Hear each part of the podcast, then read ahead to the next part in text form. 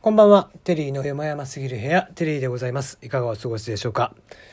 えー今日は冒頭から、あちょっともうあまりに大きなニュースが飛び込んできているので、まあ、取り上げないわけにはいかないだろうということで、もう京都アニメーションの火災についてのお話を取り上げていこうかなと。もう、もうそれだけで、えー今日はいいかなと思っていますが、えーね、非常に凄惨な事件が起こってしまいました。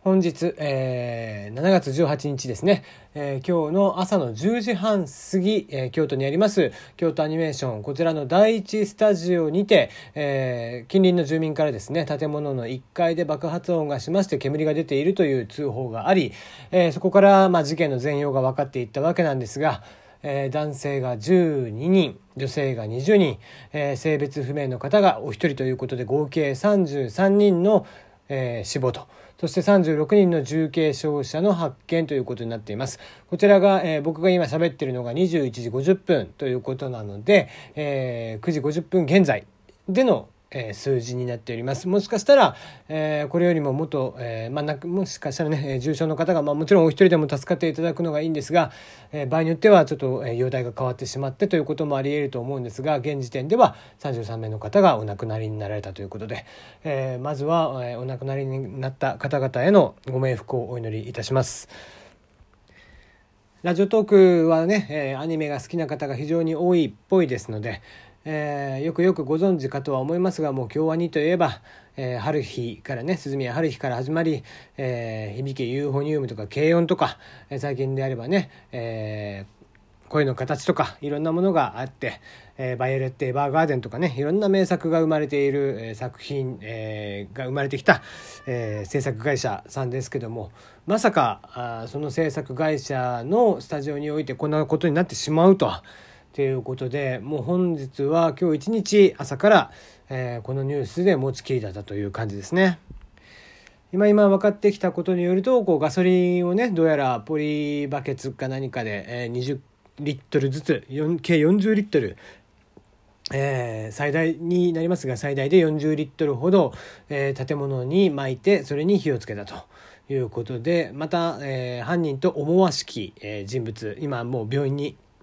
えーご本人もね、えー怪我をされてということで重傷を負って今病院にいますがその方えおそらく放火をしたと思われるえその方なんですがえ武器とかをえ刃物をねだいぶ持っていたということでまあおそらく計画的犯行であろうと。えーパクリやがってという叫び声が聞こえたというね、えー声もありますが、えーまだまだその、えー事情が全く、えー見えてはおりませんが、えーひとまず分かっているのはこうして、えー多くの方が亡くなり多くの方が、えー大怪我をされたという事故がもう戦後というか平成以降としては最悪、まあ、戦後としても、えー本当に数少ない、えーぐらい、えーもう12じゃないかなこのだけの数を一人の人が。えー一人の人がこれだけの方に対して一気にえー行ったという事件としては、まあ、戦後最大級といってまあ過言ではないだろう事件が起こってしまいましたね。まあ、すでに、えー報道等から見ている方も多いとは思いますが一応ね建物内消防法に準じた形で、えー何ら違反もなくということだったんですがとはいえやっぱりアニメ会社というのはですね、えーいろいろとものが多くて、えー結構僕もねアニメ会社、えーいくつか行ったことはありますけどもスタジオとかにもね行ったことをあの足を運んだことがありますが、えー書類であったりだとか、えーね、グッズなんかに関しての資料であったりだとか、ね、結構紙系のものも非常に多かったりあと、えー割と段ボールとかでねいろいろ積み上がってたりとかもして、えー廊下はまあ最低限ちゃんと確保はされていたとは思いますけども、えーやっぱり、えー一気に70人の方70人以上の方が、えー外に出るっていう環境がもしかしたら、えー難しかったのかなという、えー勝手な予測はしています。うんなかなかね、えーアニメ制作会社あの広々とした制作会社っていうのがやっぱり少ないもんで。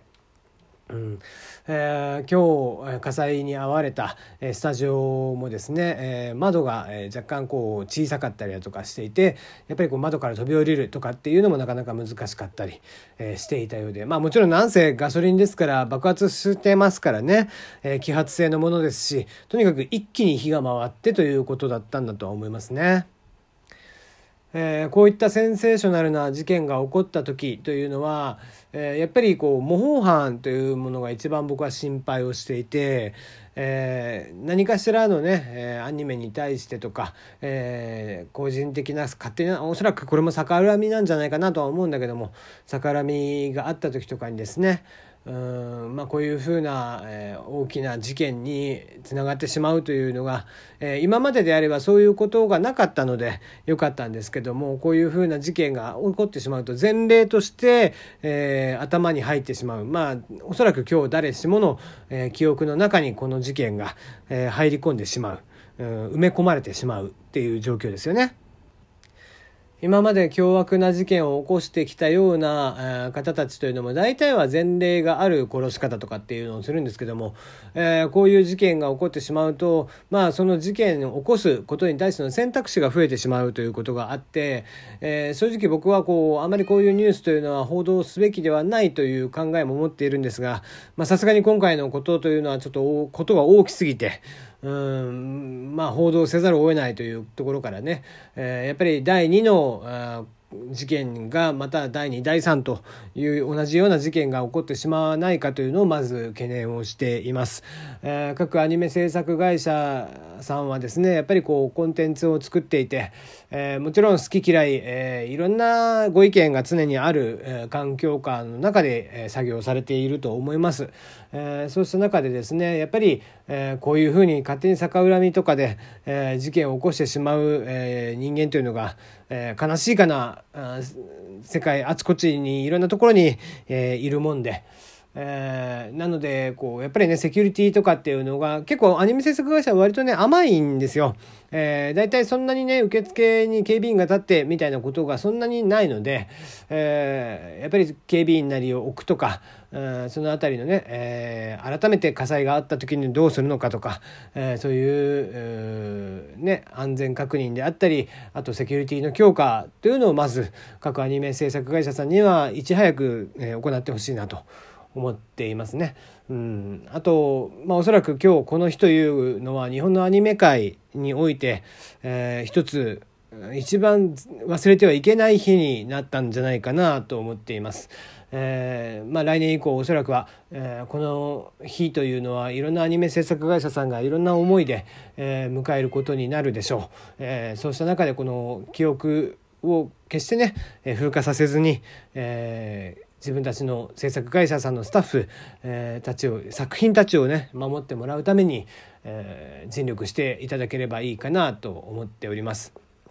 そして怖いのは、えー、もう一つ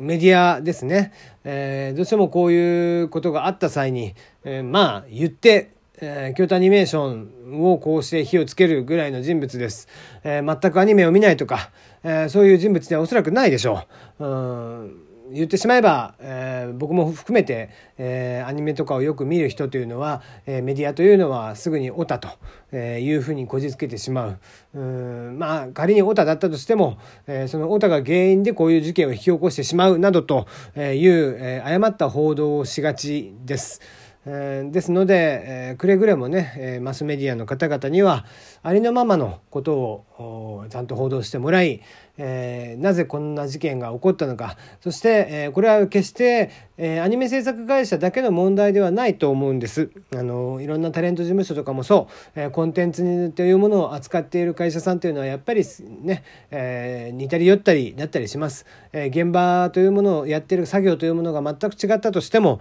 根本的にあるものとしてはコンテンツを扱っているわけなんです、えー、そういった会社がですね、えーやっぱり同じような事件というのに巻き込まれるということは、えー、考えうることなんですよ、えー、今まで幸いにして今までなかっただけだと思うんですね。その、えーねその1件目というのがこういった形で、えー、京アニさんになったのは非常に不幸で非常に、えー、残念で仕方がないわけなんですが、えー、第2第3のこういった事件が絶対に起きないようにだけはしていただきたいそして、えー、マスメディアに関して言えば、えー、必ずこうね